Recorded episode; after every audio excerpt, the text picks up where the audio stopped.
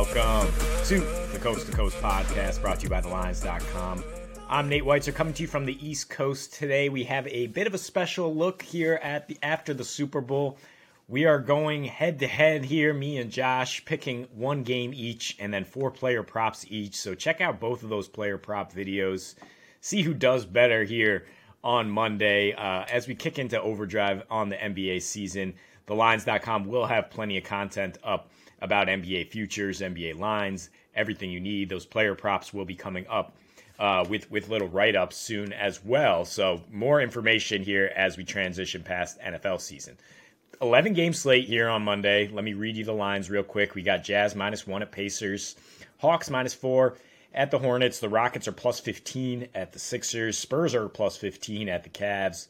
Nuggets in a pick 'em basically at Miami. A ton of guys questionable for Miami there. Uh, I think Josh is going to be looking at this one. Nets plus two at Knicks. His Knickerbockers looking to snap a nine game skid against the Nets. The Magic are plus five at Bulls. Pelicans plus three at Thunder. Wolves plus eight at the Kyrie Luca Mavs. The War- Wizards plus four at the Warriors. Uh, kind of like Golden State there if it stays small. And then the game I'm looking at, Lakers are plus two at Portland.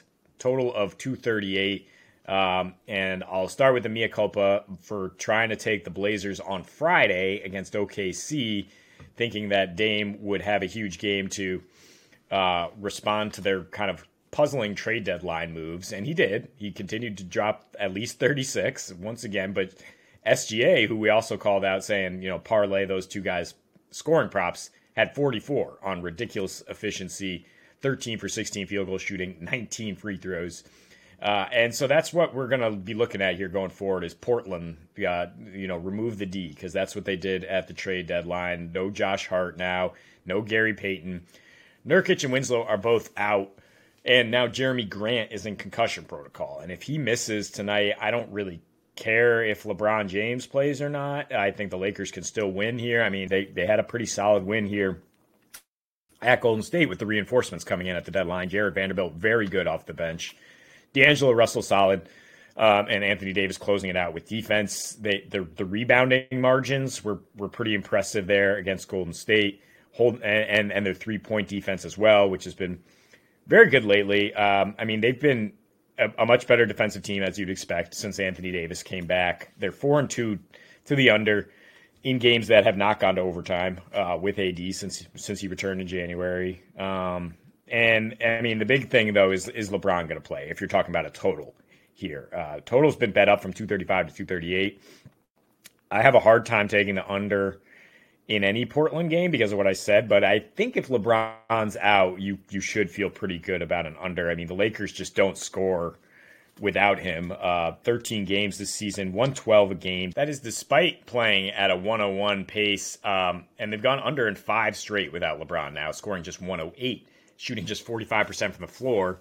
So even no matter how bad Portland's defense is, I don't necessarily trust the Lakers to do what they did in two two wins over Portland this season with LeBron, which is score about 124. Um, but I, I, think LeBron, after missing two with general soreness, ankle issue, um, etc., after setting the record, I think he should be back in there tonight. Um, and like I said, I, they they just have superior depth right now compared to Portland uh, which is just Dame and, and, and nobody else um, at this at this point. I mean, at least nobody else on the defensive end. They're trying to acclimate Cam Reddish, but I don't really understand what he does for them as a two way player uh, next to Simons and Dame. Their their defensive rating has been the worst in the league for 15 games now, and recently it's gotten much worse. It's 127 in their last eight. They're playing at a slower pace, uh, but they're number one in true shooting, number one in offensive rating, which is why again we worry about we worry about an over no matter what here when they play. But look, the Lakers, like I said, rebounding margin against the Warriors, good three point defense, uh, 50 paint points with AD out there. Those are the types of things that that Portland's going to be pretty powerless to stop. They're 28th in rebounding rate in this span. Uh, Grant, even if he's in there, not the greatest rebounder. They're, they're looking at Drew Eubanks and uh, and Nassir Little, I think, in the front court, who are both both solid um, and also did a solid job on the board against against the Warriors. But Anthony Davis, uh, you know Troy Brown, Wenyen Gabriel, the, the and now Vanderbilt off the bench. The Lakers just have a lot of bulk even if they don't shoot well from three, I think they could win a, a low scoring game here, push their advantage at the free throw line, etc. And, and, they've won two against against the Blazers this season already. Um, talked about in that Thunder video that the Blazers are are the number one in in clutch time though in this span, mostly due to Dame. They're now four and two in their last six. They did not close out the Thunder in clutch time. The Lakers are are up there though in terms of net rating, thir- a plus thirty one net rating their last six in clutch time, including eighty one defensive rating. And to me, that's all AD. We saw him close the game against the Warriors with a couple blocks, change shots. Um, so I mean, they, if you're just depending on unassisted threes, which the Blazers are on Dame just going nuts every time. I don't think it's as sustainable as. I mean, certainly if you have a LeBron and AD led team, a, a, really you know now suddenly a deep Lakers team. That's that you know we've used to thinking is so razor thin. So you can't even look at their numbers for the season and say like this is what they are on the road versus home. I mean, they've actually been pretty good on the road lately, eight and four straight up, and the, and two of those four losses are the questionable loss of Boston with the call, missed call, and then they punted the next one at Brooklyn, sitting their guys. So uh, it's go time for the Lakers uh, for sure, it, and and this is a key game in terms of leapfrogging Portland to get into that play-in position at least. I, I think they get the win tonight, and if you bet it plus two early in the day, and then LeBron is in, you're going to feel really good about those odds there. So I'm going to jump right into my game, Knicks and Nets in Madison Square Garden tonight. The Knicks are currently roughly two and a half favorites, depending where you find it, maybe three points. Um, and that's exactly where it opened. This game uh, total is currently at 220 and a half, opened at 223 and a half. So people obviously betting this one down a little bit. Uh, storylines in this game, just to look at. I mean, Seth Curry's out, Mitch Robinson's still out uh, for, for each of those teams respectively. But more importantly, this is a very new look Brooklyn team, as we know. They are now one and one since uh, Dinwiddie uh, came to the team. Kyrie traded, and then KD left uh, as well, going to the Suns. So that brought in uh, a few different guys, obviously, for this Nets team, including Mikal Bridges, who had a nice game in their loss to Philly. They have uh, beaten the, the Bulls by 11 and then lost to Philly uh, by three, even though they were winning most of that game, including by double digits at one point in the third quarter came back. Philly came back in the third quarter at the end there, then uh, was able to take the game over in the fourth.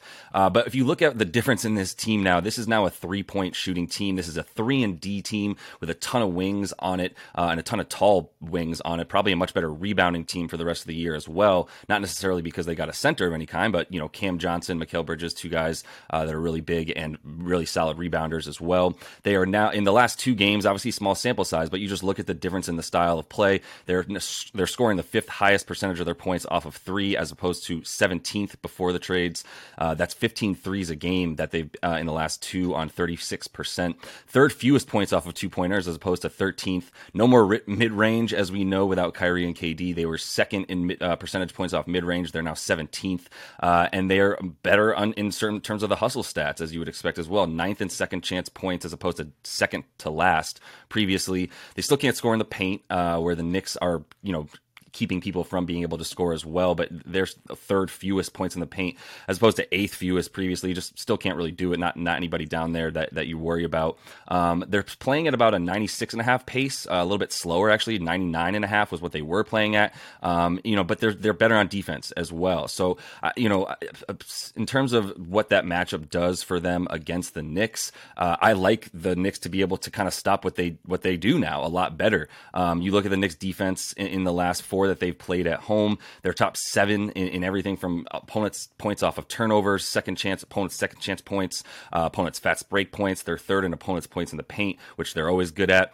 Um, and they've been much better defending the three, which is something that you can, you know, you, that's a, a tool that teams have used to beat the Knicks. It's a pretty stark difference between when they stop the three pointer and when they don't in their losses this season. They're allowing 15 made threes, which is right at Brooklyn's at in those last couple games, like I said. And then in their wins, only 10 threes uh, for their opponent allowed. Obviously, that, that 15 point difference, a huge uh, difference for them. At home, they are better where they're playing this uh, this game. They're allowing 12 there uh, as opposed to about 13 and a half, 14 made threes on the road where they're really, really bad. So, um, you know, it, like I said, they've gotten better in, in the areas where I think the Nets are going to try to win this game. Um, obviously in, in terms of limiting second chance points, um, limiting points uh, and getting points off of turnovers, t- turnovers, I should say, where the Knicks are fifth in limiting uh, opponents' ter- points off of turnovers because they're not really turning the ball very much uh, at all, which is why they've been successful in their last couple weeks playing. Um, fifth in limiting fifth, fifth fast break points, uh, easy for me to say, overall as well. So, you know, getting back on defense, not turning the ball over and, and, limiting the ways that I think that this, this Brooklyn Nets team is obviously going to try to score. It's going to be a lot of dry, dribble, drive, and kick for three, uh, and then a lot of try to get the ball in transition and play a little bit more helter skelter. And that just happens to be where the Knicks, you know, are, are very solid right now, uh, winning three of their last four at home, uh, keeping their offensive rating high as well, scoring 117 a game. Their, their games at home right now actually averaging about 230 points uh, in their last four at home with only a 96 pace. So they're just they're playing really efficiently with that 118 offensive rating. And, and it should be said, I mean, I, I probably should have led with it, but the, the the Nets have won the last nine versus the uh, the Knicks wherever they're playing, and I think it's a, an opportunity where this is going to be a much different game. So the, the minus two spread here for the Knicks, two and a half, whatever, I, am fine with that, and that's that's super definitely 100 percent my preferred bet. The 220 and a half, um, I can see it going either way. It's a little too 50 50 for me.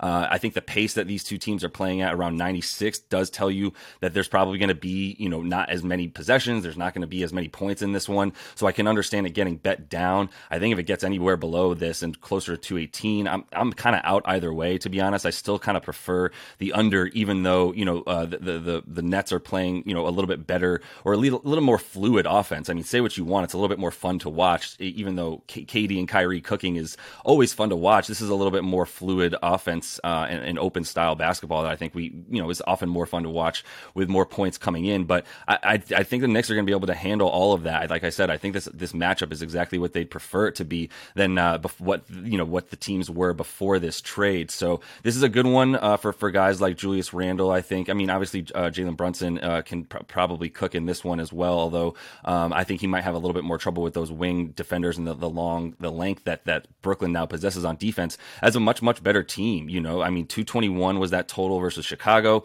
um, and then just the what like two 210 or so. Uh, not, not even. I'm sorry, 199 versus uh, the the uh, the 76ers that they couldn't even get to 100 points themselves. So yeah, I, I think in the fourth quarter, you like the net the, the Knicks' ability to, to control this thing the way that the the 76ers came back uh, and were able to handle the fourth quarter a little bit more of a you know stronger identity at this point, and the Knicks know what they are with uh, Jalen Brunson and Julius Randle in the fourth quarter. I don't know that the Nets have that guy at this point that you can feel comfortable about uh, betting on them to be able to pull you know pull this one out in the fourth uh, if it is even close at that point. So you're listening to the Lines.com podcast network.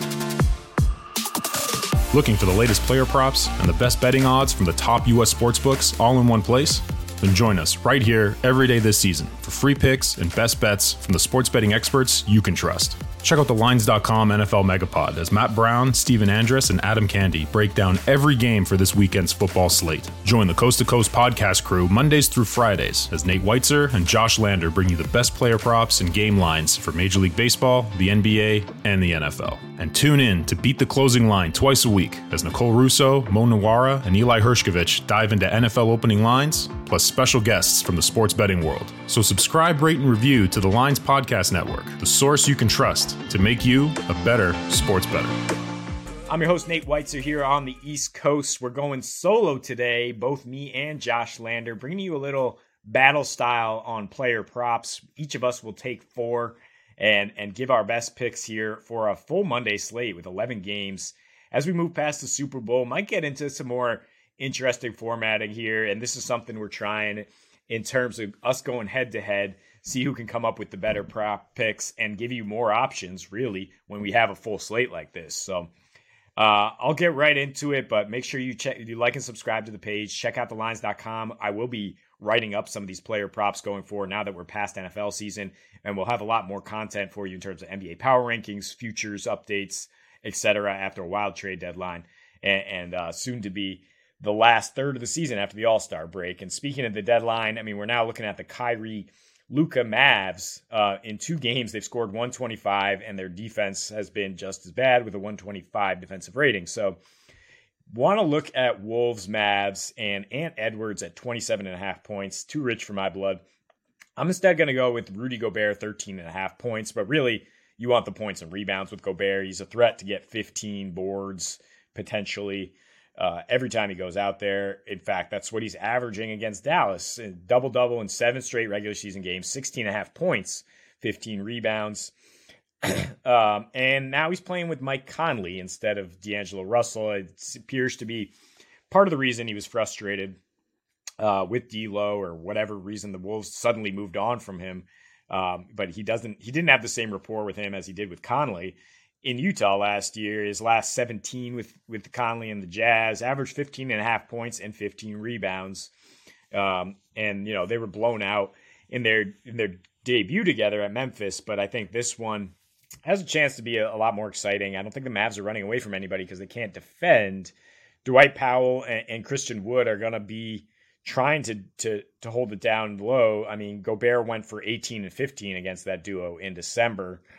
Dallas has given up the fourth most rebounds to centers over their last 15 games, so it's another matchup where where Rudy should gobble up misses even if you know Dallas is heightened offensive efficiency here, there's still going to be plenty of misses for a team that shoots that many threes.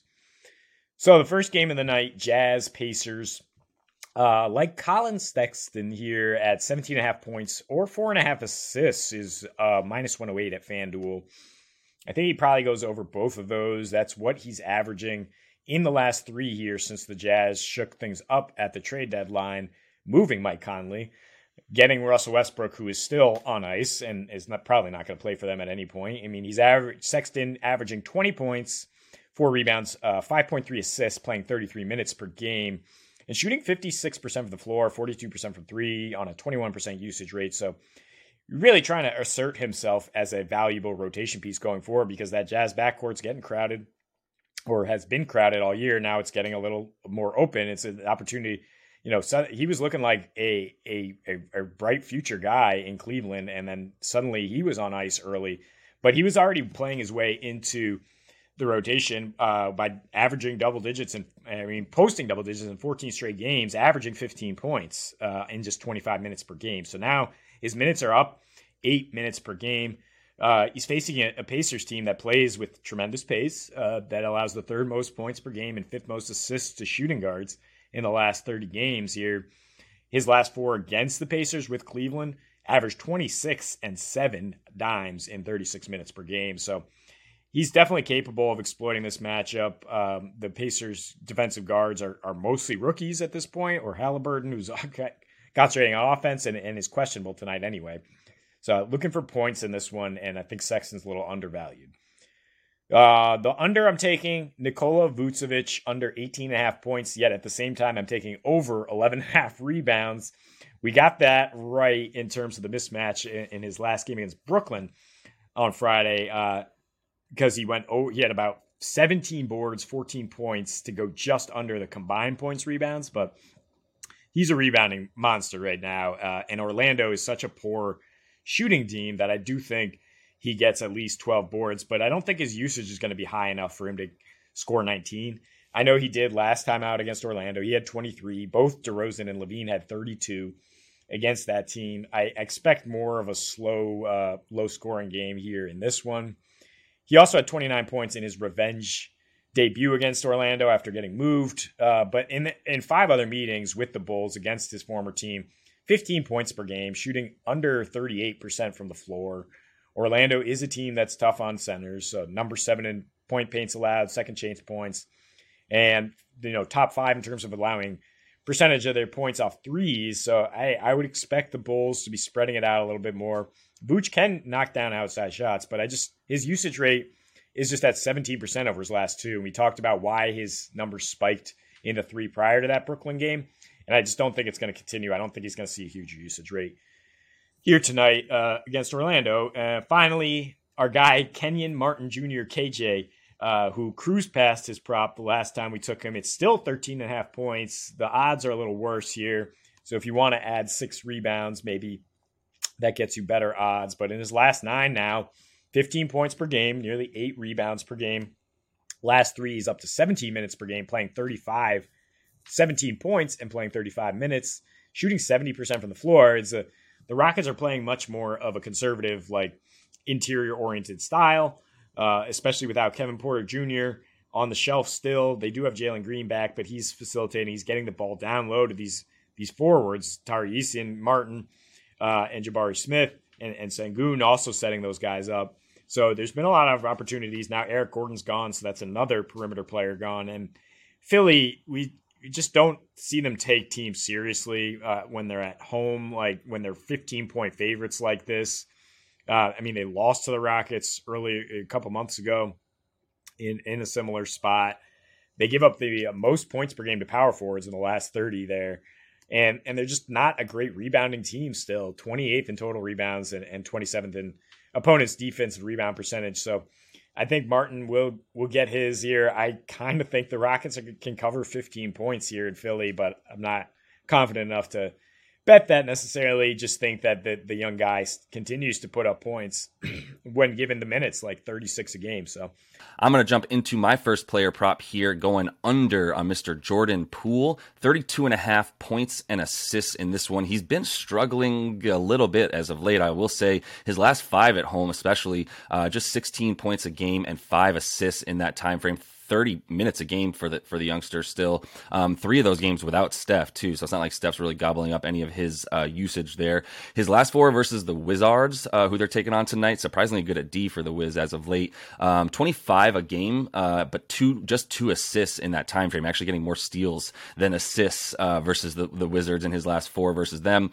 Um, the Wiz the last five on the road, like I said, they're four and one actually straight up, uh, and, and really really good defense. Top five in both opponent field goal and three three point percentage, top five in limiting assists per game as well. Uh, and on the season overall, uh, top five in limiting uh, point guards assists per game.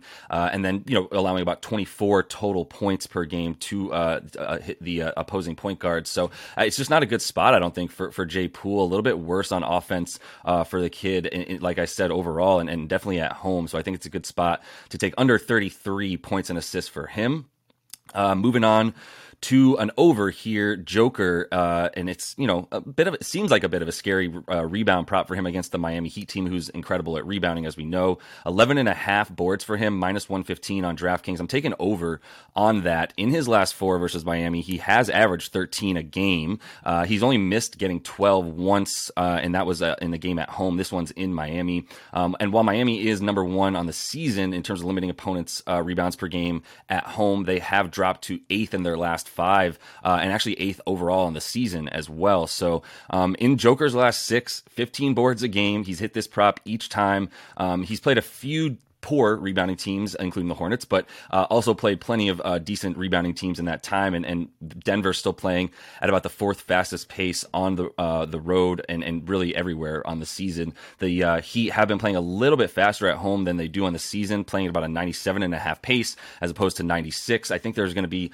some opportunities for some more boards, and uh, Aaron Gordon may not play in this one. Uh, Jamal Murray might not play in this one. I think there's just opportunities for more rebounds, um, although it's not a great spot for the Nuggets overall. I think you know Joker's going to continue to be out there, and I'm I'm a little bit wary of the points, um, but the rebounds at, at uh, need, needing to get 12, I just I think he's going to continue to get those. So this one is my favorite bet. I probably should have started off with Jarrett Allen here, uh, and and they're taking on the Spurs. And Jarrett Allen's been on a tear anyway. The Spurs are awful. They don't have Jakob Poeltl anymore. Not that he was great this season, but 26 and a half points and rebounds for Jarrett Allen. Uh, going over on that for minus 120 on DK. Not the greatest juice, but um, you can actually go 27 and a half on FanDuel if you want to get it a little bit better. I believe it actually goes all the way up to about 110. I would take that uh, as well, the minus 111 or so for Jarrett Allen on, on FanDuel at 27 and a half points and rebounds. Um, no more Poeltl means they're still they're allowing 52 and a half rebounds per game. That's dead last by a lot uh, for the Spurs there in those last uh, four games without Poeltl.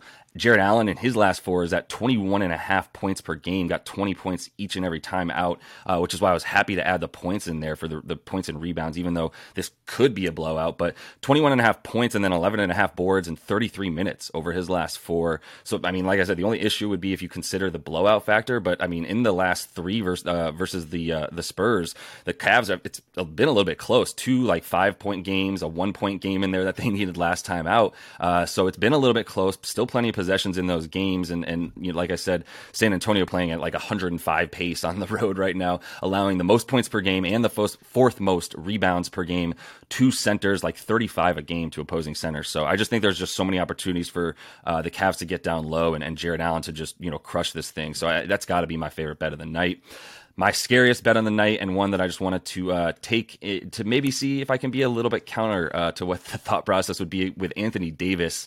Uh, I'm going under on his points, rebounds, and assists, 42 and a half there on DraftKings. That's minus 110.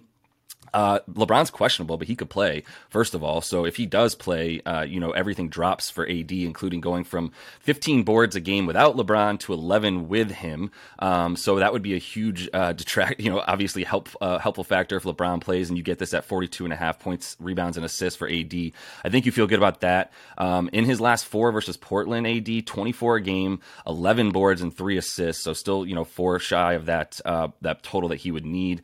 Uh, his last four on the road road specifically uh, against Portland, 18 points a game, six boards, and four assists. That's all in 26 minutes. There was some funkiness in there. He, he definitely left one of those early at about after about 16 minutes um, because of a, an injury that I think he then actually you know kept him out for a little bit. But um, you know it's still no, not very good numbers against this team. I know Nurk's not in there, uh, and it's Drew Eubanks show, but the the young dude's been playing actually pretty well, uh, and it's not like Nurk really was providing much on the defensive end. So um, in his last three games overall, uh, 16 points and 13 boards in 33 minutes. That doesn't even include four games ago where uh, it just looked like he wasn't even trying, didn't really care uh, in that Thunder game. So Portland, third best in limiting opponents' rebounds on the season. Actually, a really, really good rebounding team. Jerami Grant, questionable. That would be a huge blow, but uh, I, I, do think he's uh, probably going to be available as well. And hoping that he does, that would be helpful as well for us. Um, and Portland, over their last seven, they're, they're, they've been bad, let's say this, on the season in terms of allowing uh, centers to, to score